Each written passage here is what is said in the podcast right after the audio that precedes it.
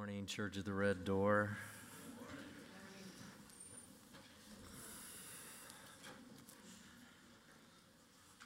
Well, we only had 10 people show up at 8:30. That's what I heard. So the other 10 will show up at 10:30. So so sorry about that. Uh, just for you uh, visitors, if, you, if this is your first time, would you mind just raising your hand real quick?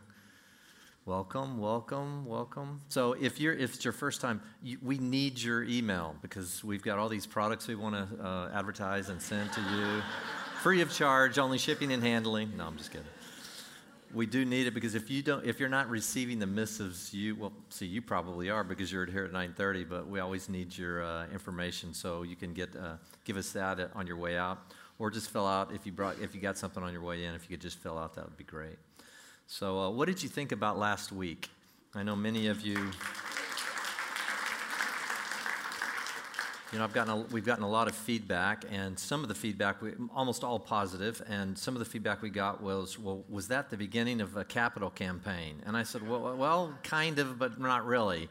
So that'll probably start in February. Some of you had said, well, how can we get this thing rolling? I mean, how can we make sure we actually are able to execute on the property and get something going. So that's going to be very much at the speed of, um, as, at, at, God's speed and our hearts and, and what God's going to do in, in us. I can just tell you right now, we're not going to hire any professional uh, fundraising people or n- none of that. It's just not going to happen. It's not, it's not the way we roll here.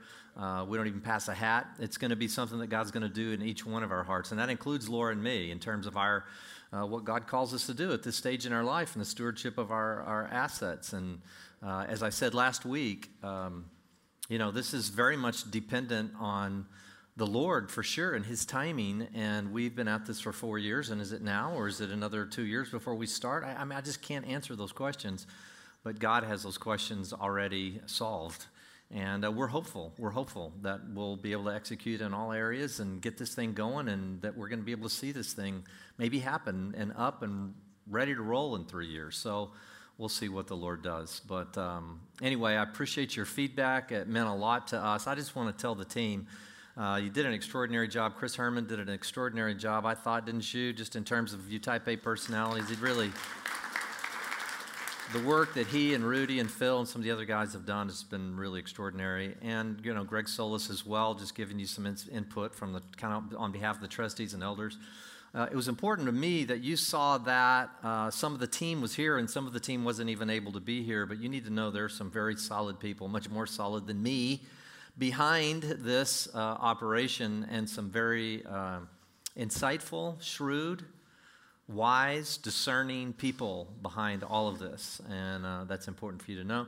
And all of them are available to you uh, should you want to have a conversation. Each one of them, elders, trustees, and uh, then the, t- the team as well, the development team. So if you have questions and you want to uh, ask deeper questions, uh, we will be available to you. Okay? If you don't know what I'm talking about, let me just tell you that last week we cast the vision for Church the Red Door for the next three years. And uh, it was a building phase for us. And uh, it's a place that we are going to need for sustainability long term to be in this valley. And so, if you haven't had the opportunity, you weren't able to be here or hadn't had the opportunity, it's a private link. You'll need to know that. That private link is accessible um, through the missive that was sent last week. If you didn't get a missive, see out, outside, and, uh, and they will somehow get you a link to that ability to view that. It's not public now, so it's not on YouTube, Facebook, and a lot of the other platforms, digital platforms that we have archived. And it's not even in our normal archive on the, on the website. You'll need a particular one. All right, you ready for this? Well, let me pray. Father, we thank you for this morning.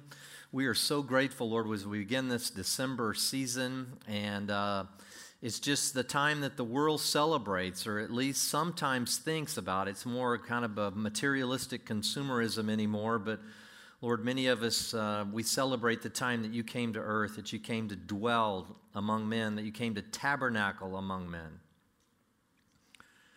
God, you took on human flesh, First John chapter 1, verse 14, and dwelled among us.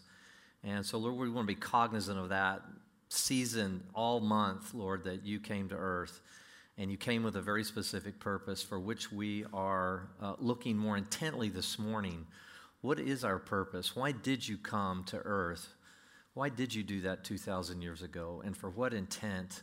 And what is your intent for us? How shall we live in light of that truth? And Lord, will you be with us this morning? Holy Spirit, would you give us insight, wisdom, and discernment as we navigate quite a few scriptures this morning as we try to discern your will for our lives in this place and in this time? 21st century, strange time to live, even a more strange place to live. Lord, help us in Jesus' name. Amen. Amen. So, we've been going through kind of this. We launched out of uh, Psalm 96 a number of um, weeks back. Uh, we got this picture of what the Great Commission is. And in the context of the Great Commission, we were looking at the Exodus template, if that makes any sense to you, just as a little way, uh, function of reminder. We came out of Egypt. We go through our baptism. We go into the wilderness. We looked last week as why did they go into the wilderness? We saw in Exodus chapter 13 uh, well, God was concerned that they would change their minds. God's concerned as if, well, God knew that they would change their minds, so they went a different route. Why? Because they weren't prepared for war. In what way? Well, they were fighting again a physical people in a physical place. We are no longer called to do that. We no longer come out of a physical Egypt, but we come out of the world. We no longer go through the literal Red Sea, we go through our baptism then God knows we are not ready for war. We have to do what? Well, we have to go into the wilderness to be trained. We saw Job 23. He knows the way that I take. And when he has tried me, scrutinized me, investigated me, I will come forth as pure gold, and then I'll be ready to cross the Jordan and go in and move into the call for which, well, the call that God gave me when I first responded to his voice in faith. There's a call on your life. If you know Jesus this morning, there is a call on your life, a particular stewardship in your life. And this sounds odd to our ears, especially in a place of well, we, we tend to lose our passion in the West because we, well, we have so much, especially in a place like this. We've just been given so much. It's easy to kind of get swept back into, well, the very thing that they fell into, which is idolatry. It's what we began to look at last week. And yet we've been called with a very specific call, and the word is in Deuteronomy 33 He drove out the enemy before you, and God said, Destroy. Now we know that, again, just as a matter of. Uh, kind of recapping two weeks ago, our destruction is not people. Our destruction today under the new covenant is against powers and principalities, spiritual forces of wickedness in heavenly places. Those are what we're called to destroy. And how do we do that?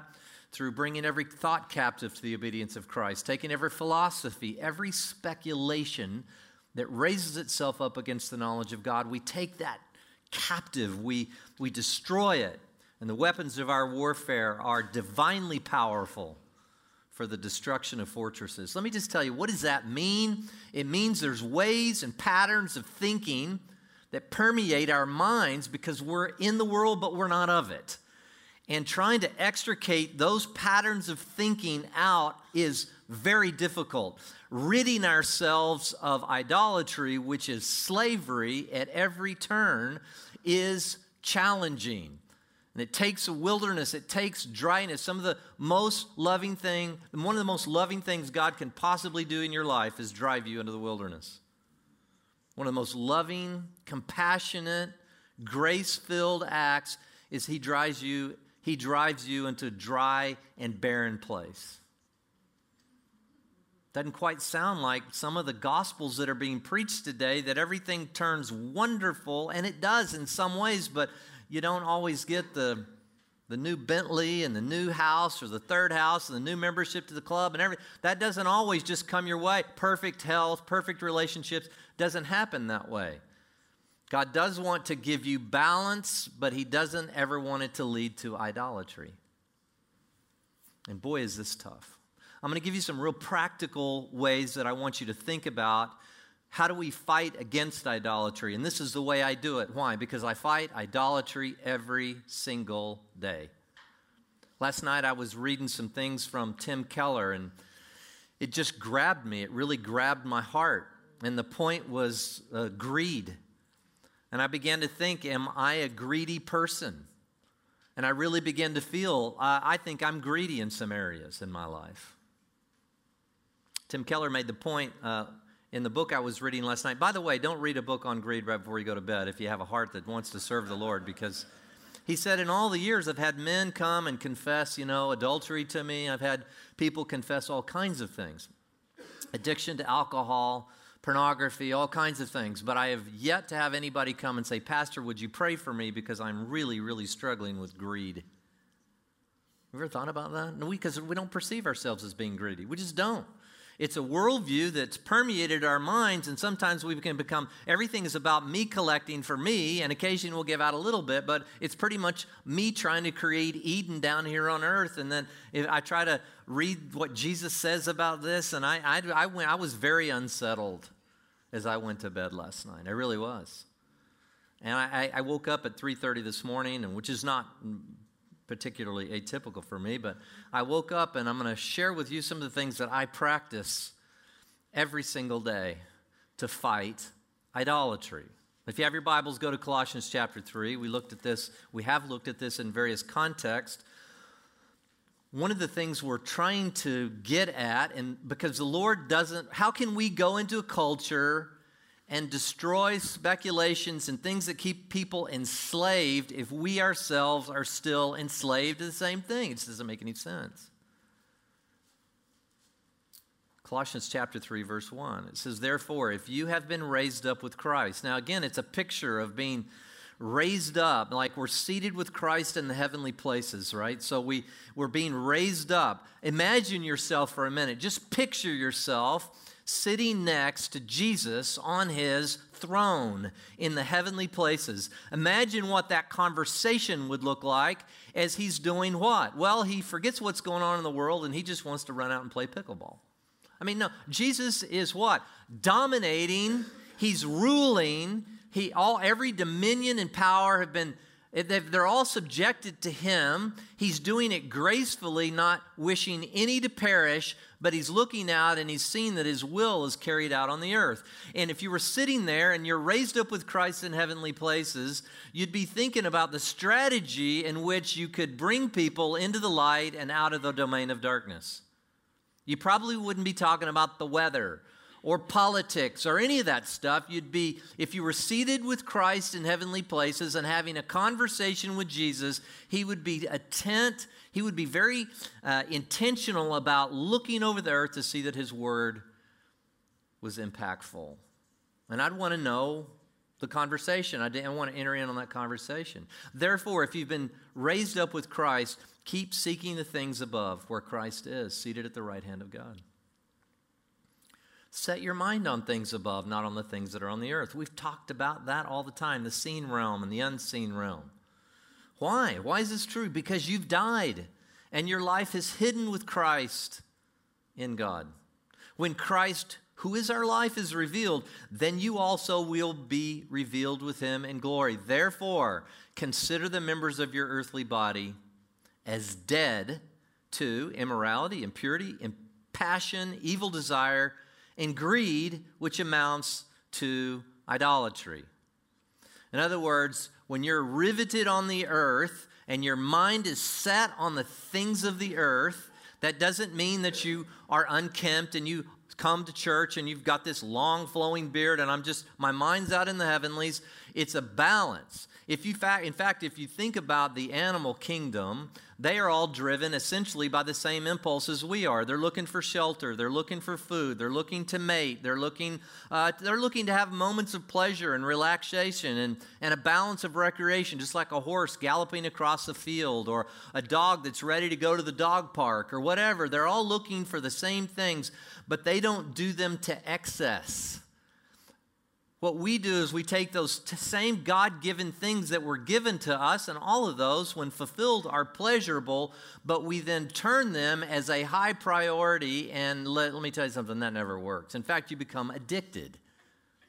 You become addicted. Sex, in the context of marriage and a monogamous relationship, is wonderful. But if you take it outside of a marital relationship, either premarital sex or whatever, or if you take it outside that and or and then well then you need a little bit more and a little bit more and a little bit more. And pornography all those things it just never satisfies. It never will. Because it was never intended to satisfy an ultimate purpose ever. Just wasn't. Won't work. So, what happens when I do wake up in the morning? And, and again, I, I'm going to ask you three big questions as it relates to your own walk. Number one, what captures your mind first thing in the morning? I mean, the moment you wake up. You're thinking about, I got to work out, I got to work out, I got to work out, I got to, you know. What is it? The best part of waking up. Folgers in your cup. See, now, if you have to be at least 55 or older to have any clue what I'm talking about. But when I grew up, what's the best part of waking up? Somebody's thinking about that coffee. Are you thinking about your uh, accounts? Are you thinking about your, you know, what is the very first thing that just floods your mind? If if you're honest, you'll see probably there's a systemic issue here. The very first thing that wakes you up in the morning, what is it? And then I'm asking you the second question is it helpful, that thought? Does it, does it bring you peace? Does it quiet your mind? Does it lead to, or does it lead to dread, insecurity, fear? A lot of times we get up thinking about things we're in fear of, and we get up first thing in the morning and it just floods our mind. And, and you wake up and you look over at your spouse, you look at one of your kids or whatever, and you just, you're not there because your mind has already been flooded by something. Chances are there's something systemic in terms of a root cause that leads you to have that be your first thing. At the core of it may be some form of idolatry. If it happens over and over and over and it's consistent, and we tend to run on tapes that are in our head, we just do. And if it's not properly managed, and it becomes a priority of thought, well, it's a cruel master. Just is. And then lastly, does it lead to disturbing mental trends, especially when the focus of your thoughts are out of order? If your first thing you think about is your bank account and it's 2008 and your bank account's crashing and that's all you can think about, well, that leads to great amount of despair, constant focus. You're never released from it. See, when idols are challenged, you will double down on that. And it will become. So the Lord is no longer your provision. The, lo- the Lord is no longer your primary source. The Lord is not. Everything now has been submitted to idolatry, and we wouldn't call it that, but it's the patterns, it's these speculations, it's these things that raise themselves up and try to supplant God in your own heart. They have taken the seat of your heart and they are enslaving. So, what do we do about it? So, what is the practical step? Well, I'm, I'm going to give you a few verses here in the Psalms, and I have been practicing this and practicing this, and it is challenging to practice, but I do it all the time. Psalm 5, verse 3 In the morning, O Lord, you will hear my voice. In the morning, I will order my prayer to you and eagerly watch. First thing up if i'm 3.30 in the morning 4 o'clock and i rarely sleep past 4 or 4.30 i am first thing that's my best time of day. I'm just that person. I'm the very best time of day most productive time of the day unless i don't order my prayer and if i get my thoughts out of order because of some systemic thing at the core of fear and insecurity chances are there's fear of me losing something and chances are that something might be creeping up and wanting to take my heart captive in the morning, I will order my prayer. Well, naturally, how do you order prayer? What does that look like? Some of us struggle to pray. I use the Lord's Prayer. We did this a couple of years ago. We saw that as an outline. I use it every single morning, seven days a week. Every single morning. There's not a morning. I don't get up early enough to where I order my prayer. I've determined to do this, by the way. It's an act of intentionality.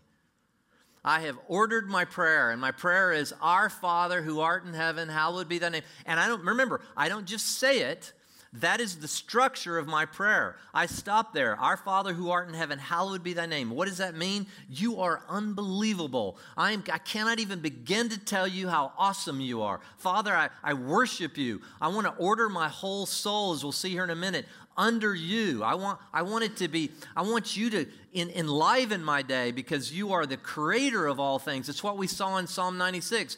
Why are idols, El El, so worthless? Why? Relative to the God of creation. And he juxtaposed those in Psalm 96 that we got, well, God created everything. God, you created everything. You know my innermost thought. You know my you know the paths that you have for me. You've saved me and I could spend 10, 15, 20 minutes just right there just telling the Lord how incredibly wonderful he is. Thy kingdom come, thy will be done. Lord, I'm asking that your will would be done in my life. And it's a scary prayer because we still want our wills to be done in our lives. Who doesn't? I'm just like, I've got my will, I've got my plans, I want your will to be done, Lord. And I'm asking you to do every, and I've been praying this for a while. I'm asking you to do anything it takes for your will to be executed in my life and for me to be more fruitful. And to be honest, it's been a painful process for me on num- any number of fronts, but I do want His will. Thy kingdom come, Lord. And then I began, my mind will be flooded by the Holy Spirit at that point because I, he, the Holy Spirit begins to work on the inside of me, and I'm starting to think, well, how is His kingdom being established? Well, I could think about, I could be thinking about Afghanistan or Russia or something, and I do kind of on a periphery, but usually it's whatever I'm involved in, how what, what He's asked me to do, and so those are where my mind tends to go. Lord, how, we, how do we reach this valley? I want Your kingdom to be established, and that may lead to the Holy Spirit having me pray for somebody just out of random, in my mind, just random. But the Holy Spirit is interceding, and then names begin to come, and many of your names come up at that particular time. Prayers for healing, prayers for empowerment, prayers for courage, prayers for, you know, just basic help for you as the body. My own family, you, I just begin to, Lord, your will, your kingdom come, your will be done. Your kingdom come, your will be done. And that may be 15, 20 minutes. Well, guess what? You've just prayed longer than you've ever prayed. And you're not even halfway through the prayer. This is what it means to order your prayers in the morning. Give me this day, my, my daily bread, Lord. I, I'm totally reliant on not only just physical provision, finances and other things, but I'm also completely reliant on your word and you. Show me something in this book today. Give me, give me some answers that I'm, some questions that may be going through my mind. Give me faith. Lord, I'm asking you, do these things. Get, oh, your daily bread. Right? I mean, are you following me? Lead us not into temptation, Lord. Don't lead me and forgive me of my sins, Lord. And, and that, well, sometimes that can take a long time. As the Holy Spirit begins to gently and gracefully reveal to me areas of my character that need honing. And they are still. And I struggle at times. Well, I pretty much struggle all the time because I'm always engaged, trying to be engaged with His Spirit. And His Spirit is loving me and wanting to reshape who I am and the character and the very desires of my heart. Do you think that's easy? See, believing, great. Belonging, wonderful. Becoming, this is challenging. Lord, am I greedy? Am I arrogant? Am I, and you, you don't want to get lost in this, but you can be sensitive to the Holy. See, the Holy Spirit does it in such a beautiful way that we just don't have to freak out about it. I never freak out when the Holy Spirit's doing the work cuts me, but I don't freak out because I trust the surgeon. And he just continues to do the work. It's a beautiful picture. Psalm 59, verse 16. Listen again, the psalmist here. But as for me, I shall sing of your strength. Yes, I shall joyfully sing of your loving kindness in the morning. For you've been my stronghold and refuge in the day of my distress. Do you order your day in worship. I mean, uh, my, my family knows I, I usually have a, a, a, deal. I'll keep it very low until about 7. But once 7 o'clock hits, I'm cranking it up. I don't care if you can hear it from all, all, the, all the way through the house. But I go into my office or I got into my bedroom, and worship music is cranking in my house. It's cranking in my office, in my bathroom, in my bedroom. It's cranking. Until then, I'll do it softer where I can just hear. But at 7 o'clock, it goes. Why? Because I need to sing of his strength. What it, it's doing is helping. Worship helps me. God doesn't need worship. It helps me order my thoughts and get them onto him and therefore off of me. And it helps me with idolatry. It really does. Psalm 88, verse 13. But I, O Lord, have cried out to you for help, and in the morning my prayer comes before you. Lord, I need help today. I need, I need your strength. I need your, you know, I, I, feel discouraged. I feel depressed. I feel down. All of a sudden, I don't have faith. Oh, we did this incredible vision and everybody was real happy. Now they're going to expect it to get built. And what do we do? My, you know, I don't know how this is all going to work out. Lord, I need faith. I need help here. I, I, I don't know what you're going to do, but I, you, you've got to show up today. And I don't know why all of a sudden we, it takes something big to make us feel like we need his help that day. I need his help every day, even on a day of leisure. Maybe especially on a day of leisure. That I can order my thoughts and order my, yes, I'm going to order. And I'm going to do it in the morning, first thing. The, I'm just telling you, these things have a profound effect on me. Psalm 143, verse 8 Let me hear your loving kindness in the morning, for I trust in you. Catch this. Teach me the way I, which I should walk. Catch that. For to you I lift up my soul. Now, what is the soul? We'll just essentially call it our mind, our will, and our emotions. I'm going to give you all my mind, will, and emotions, and I'm going to, I'm going to lift them up before you and let you can take control of my wine, will, and emotions because when you do that, fear is cast out, doubts cast out, you know, insecurities cast out, all that stuff you start to order in my head. And when I submit it to you and I lift my soul to you, you just do extraordinary things. And I've watched that through the years. Have you ha- if you haven't experienced that and you are a follower of Jesus, you're missing out on one of the amazing things that Jesus can do for you as you lift your soul to Him and just give Him your, just say, Lord, order my day. I, I'm desperately in need of you. Help me, help me, help me, Father. But do it first thing in the morning. It's amazing what happens with the rest of your day. It's amazing what happens with the rest of the day. Second Corinthians chapter 11, you know, Paul's talking to the church at Corinth, and I won't get into the total context of the exact um, conversation he's having regarding his own apostleship here. But he says, You know what? I'm afraid uh, that as the serpent deceived Eve by his craftiness, your minds would be led away from the simplicity and purity of devotion to Jesus. Paul's saying, Look, I'm really concerned that what happened in the garden to Eve could happen to you, Corinthians. That your mind could just be led down this primrose path and you would leave just the simplicity and purity of devotion to Jesus, right? Somehow that you would be captivated by all the world has, and it's really hard not to be because we're in the world. We're seated with Christ, but we're still in the world. It's so challenging. I'm really concerned. The same craftiness that Satan used in the garden, he'll use on you. Well, what happened? Let's go back to Genesis chapter 3. Genesis chapter 3, I don't think it's going to come up, but let's just look at this real quick. Genesis chapter 3. Uh, let's, I just want to look here at verse 4. It simply says, And the serpent said to the woman, You surely shall not die. That's Satan's always doing that. This really is not going to affect you that much. Well, everybody does it. Well, all, you know, this is really, this doesn't have anything to do with your salvation. I mean, we go down through this litany of little things that intuitively we know there's too much focus on this in my life. It's captivating me, it's making me fearful. I don't like the internal turmoil that I have, but then Satan's right there going, It's not going to kill you. This is not going to kill you. It's not that big a deal. Quit worrying about it so much. Aren't you, aren't you settled in your salvation? Don't you know the Lord loves you? This is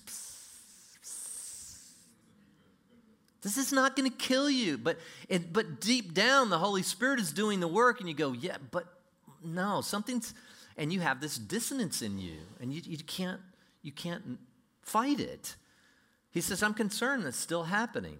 And then look down here in verse 13. It says, Then the Lord God said to the woman after she had eaten, What is this you have done? And the woman said, Well, the serpent deceived me, and I ate it. And Paul's just saying to the Corinthians, he goes, ah, Simplicity and devotion to Jesus, period. I don't care what you call yourself or how much you, simplicity and devotion to Jesus. You know, I think actually about, we lost Tom Flory here not long ago, and I think about he and Priscilla, and I've known him for a long time. And uh, some of you may have been around Priscilla. Priscilla is one of my charismatic friends, right? She's really, she used to be down in the front row, and she liked to move her hands and everything. You probably haven't seen Priscilla. We lost Tom this last year in 2019. But I will tell you that that couple just, there was a simplicity and a devotion to Christ. It was amazing. You'd get around her and she just, they just weren't interested in talking about other things, really. I mean, they were interested in talking about Jesus. And it just, it just flowed through them. It was a beautiful thing to behold. And I aspire to that, where my mind can be so captivated and I don't hear this. It's not going to kill you. Don't worry. Just come, just, come on. You can't, you can't go overboard with this stuff. This, come on. Shake it off. It's not going to kill you. Paul was concerned. Paul was concerned. Well, there's another thing other than just ordering our prayers in the morning. I need you to look here at Romans 8. This encourages me because sometimes prayer is hard. Would you agree? Especially when your mind's going, I mean, you're just, you know? Especially if you're already, I think we live in an ADA, uh, ADHD or whatever all that stuff's called today. I think we live in that kind of world especially with iPhone and this and that. I read somewhere the other day, there's this new artist named Ed Sheeran. Some of the younger folks will know who he is. He's fantastic, by the way. I like his music. But he said he ha- doesn't even own an iPhone. And I said, You got to be really famous and popular and have a lot of people working for you not to have an iPhone. I mean, it sounds good. I would love not to have an iPhone, but I have to. I want to be in connection with you and constantly. But I find myself on it all the time, and I get texts and emails just kind of constantly throughout out the day and it's well in some ways it's part of my job it's easier than so i can meet with more of you sometimes via text and email than i can if we were having coffee and i'd have so much caffeine at me by that time if i was meeting with you as much as that but you know it's just this place and then and then you start trying to bring yourself down and get quiet before the lord and pray and order your mind and it's just really challenging who who and i won't even ask for a show of hands but let me see your hands if you uh, if you have an iPhone and the very first thing you do in the morning is you just reach for the iPhone. Thank God. Well, we have one honest person, two honest persons, three honest people, four, five honest people, six honest people. Wonderful. Six honest people at Church of the Red Door. Take that, devil. So, um, it's hard to pray. Thank God. Can I just throw a little grace at you here in terms of your prayer life? I love this. Romans 8, verse 26, it says, In the same way, the Spirit also helps our weaknesses. Thank God. Why? For we don't even know how to pray as we ought to. I, I mean, I, I don't. But the Spirit Himself intercedes for us with groanings, even too deep for words. And He who searches the hearts knows what the mind of the Spirit is because he intercedes for the saints according to the will of God. Are there times, and I know this is referencing the Spirit's groaning, but are there times, and I know some of you, maybe even now, maybe live stream for those who've already gone back for the holidays and everything, maybe there's those moments where you're just like, I can't do anything other than just go, ugh, God. Maybe you're struggling so much with a physical something or a relational something or just a challenge that just goes beyond your ability to even formulate words. And all you can do is just go, God.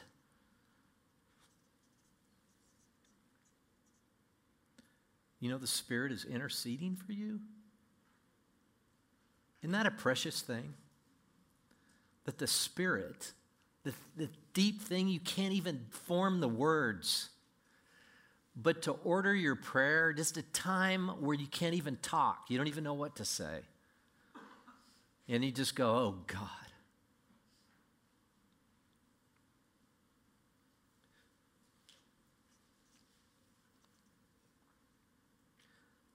I've been there. Some of you may be there right now. The Spirit is there to intercede. This is not just another big to do list for Christians, and you keep coming to church and you just get another layer of oughtas and shoulds and you better or else is, right? It's not what this is. This is to allow you the freedom and the peace and the joy that Jesus promises. What helps as well? Well, we celebrated this this last week. Ephesians 5 19. Let's just keep speaking to one another in psalms and hymns and spiritual songs. You know, it's important that you come here or gather in something like this. Why? So we can constantly be encouraging, singing, having a worshipful heart, all these things. So to, to battle the idolatry that we're all being constantly sucked into, singing and making melody with your heart to the Lord, always giving thanks for all things in the name of the Lord Jesus Christ. To God, even the Father, just have an attitude of thankfulness. So I get up in the morning, and that thankfulness, hallowed be thy name, is usually, Father, just thank you. I mean, I, I have my needs met today. I have, I don't need more than that. I don't need to, because I have my needs met, if it's food or shelter or whatever, I don't have to then turn my heart towards somehow thinking that if all I did was eat perfect food every day or live in the perfect house or whatever, that somehow that's going to satisfy me. I'm content with what I have. Father, thank you for what you've given me. Thank you. It's a beautiful way to live, and it will change your outlook and your disposition for the day. These are beautiful insights. Colossians 3:17, whatever you do in word or deed, do all in the name of Jesus, giving thanks through him to God the Father. Always. Just constantly be thinking. God, men especially, well, women too, but I, I, I deal with men more often than women in terms of the men's studies and things. The, cynicism can creep in on us. We're just find ourselves just complaining about everything. Can't believe this, and can you believe that? And da da da da da. And this we used to be back in the 50s. We used to do it this way. Back in the 70s, we used to do this way. Well, maybe nobody said that about the 70s, but you know, I mean, it's just it just is cynicism. It just creeps in. Be thankful. Order your morning with thankfulness. Why are some of the happiest people people with virtually nothing? I, I hear this all the time. People go into Africa and they come back. I couldn't believe the people were so happy. They had nothing. They lived in these villages, these mud huts, and I'm not trying to overly stereotype, but some of these tribal villages that still exist on the continent of Africa, they come back and these missionaries are just astounded that they could be happy because they don't have all the stuff we have. But they're thankful for what they have. And we just have to have one more, one bigger, one faster, one and keep chasing that. Remember Sisyphus that we talked about, the Corinthian king who, uh, this in the in the uh, in the some of the Greek uh, gods pantheon of gods, who keep pushing the stone up the hill only to have it roll back on him and keep pushing it, keep imagining that he's going to get the stone up the hill and accomplish the purpose. It just never works. So why do we keep at it? Be anxious, Philippians 4, for nothing, but in everything, by prayer and supplication, make your request known to God. You should have this memorized, man. The peace of God, which surpasses our understanding, it'll guard our hearts. From what? Idolatry. Our hearts are being constantly bombarded with if you just had this, then you would be happy. If you just could do have this, if you could just and we'll look at some of these next week in more specificity. If I could just have my soulmate, if I could just have the perfect looking bride, if I could just have the perfect guy who would actually take care of all my needs and you just if I just if I wait a minute. I have the perfect guy. His name's Jesus.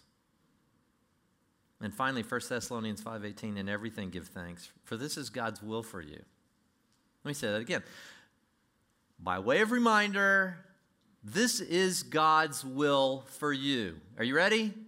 Okay? We are, I don't know what God's will is for my life. Well, here's part of it. In everything, be thankful. Doesn't, to, it doesn't say you have to be thankful for everything that happens in your life, but in it, you have an attitude of thankfulness that goes well beyond your circumstances. Lord, if you want to take me with this wasting disease, Take me. Oh, heavenly God, I'll be with you for all of eternity. I can't wait to see your face. I thank you for this day that you've given me. Let me use it to the glory of Jesus. It's powerful. So, Tim Keller says this, and I love, again, his, his, has a book called Counterfeit Gods. Very worth reading. very worth reading.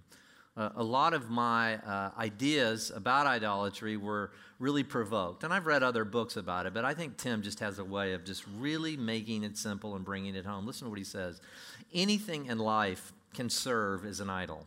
Anything. A God alternative, a counterfeit God. But counterfeit gods always disappoint, and often destructively so. But we think we're smarter than that. Because Satan is going, it's not going to kill you. It's not going to kill you. This is not going to hurt. It's not a big deal. Quit over dramatizing this. It's just something. Just be cautious. Even Jesus, as he, he's related to greed, he said, Be cautious of every form of greed. Be, care- be so careful with it. He says, The greater the good, the more likely we are to expect that it can satisfy our deepest needs and hopes anything can serve as a counterfeit God, especially the very best things in life family, spouse, provision, finances, you name it. It can all, it's so good when it meets a need. That there's actually need there. So when you're hungry, eat. But when all of a sudden I find myself eating when I'm not hungry, to satisfy loneliness or an emotional issue, all of a sudden I get into a real struggle, don't I? Or sex is beautiful procreation, intimacy, a way to display intimacy between a, a man and a woman. It's a beautiful picture, right? It's glorious. But then all of a sudden, sex becomes uh, a driving force. I become an addict, and well, it doesn't taste so good anymore. It's not, it's, boy, that does not feel right at all. Why? Proverbs 27, verse 20. Sheol and Abaddon are never satisfied, nor are the eyes of man ever satisfied. It won't work. Do you need it to satisfy the need that is a built in need? It's pleasurable. I'm hungry, I haven't eaten, it's great. I'm to eat a nice, healthy meal here. I'm, it's to be wonderful. And it's to re energize my body. Beautiful. God, God ordained that. That's perfect. I'm going to show my wife how much I love her or show my husband, and, and, and there's an intimacy that happens. Beautiful, wonderful, glorious. But once the need is satisfied, it's, it's just a part of your life. But when it becomes your life, it won't satisfy. Let's close here with Habakkuk 2, verse 5. It simply says that it's talking about Babylon and Egypt and that the, the world enlarges its appetite, and like death, it's never satisfied. See, the Babylon is an archetype, like Egypt was, uh, in, in, which this minor prophet Habakkuk wrote. And it's just said it will. Ne- it's like death. It's never ever satisfied. You cannot satisfy it. It doesn't matter how often you feed the beast; it will not be satisfied. There's only one, and the reason that is, is because God said, It's only me who can ultimately satisfy you. You come to me for your joy and your pleasure. Well, hey, when things are going well, we think we, this is going to work out pretty well for us. I'm telling you, you'll come to the end of it. I don't care how good your golf game is today, there'll come a day when you're not playing as well. And everybody said, Amen. now, there's a few of you that are still getting better in here, but only a few of you. Most of us are on the downhill slide, right? There will be a day when you'll hit your most beautiful that you've ever been day. They say that happens around 19, 20, 21. And then, no matter how hard you work, no matter how judicious you are about your healthcare routine, there will be a slow slide. It will come to an end. But everything has a peak and then a downhill, a downhill, except for the king of the universe. It just goes like this. The Bible says we move from glory to glory, from faith to faith and glory to glory, and it's and forget what lies behind the upward call of God in Christ Jesus. There is a beautiful linear, little bit of that to it at times, but linear over time movement towards contentedness and peace that Jesus promised. Or he was crazy pick up your cross and follow me and all. Yes. So we need to be prepared for war. We need to be prepared to destroy. We cannot destroy and be part of destroying speculations, lofty thoughts, and philosophies if they still have rule and reign in our hearts. Would you agree with that? How can we see people relieved from slavery when we ourselves are still enslaved? So, what do we do? We order our prayer in the morning. We get up thanking the Lord. We use the, the great prayer, right? The Lord's Prayer and it, it, use it as a model that makes sure that we're fully vested in worshiping and, and asking for God's help and the ways in which He wants us to ask, always with the kingdom in mind. Thy kingdom come, thy will be done. And Lord, use me and use me and use me, and I want to make you famous in the earth, Lord. Just, just do, will you do that for me? And guess what will happen? You'll begin to just and you won't understand it. Feels like you've given everything away, and, and yet all of a sudden you find everything that you've ever been looking for. His name is Jesus. His name is Jesus. Why? Why do we have confidence? Because he truly did pay it all. Jesus paid all of our price. I love this worship. We're going to have communion afterwards. And I'm going to ask Mike Grove to come up in a minute. But I, I, want, to, I want us to think deeply about these words. Jesus paid it all so that we could have peace.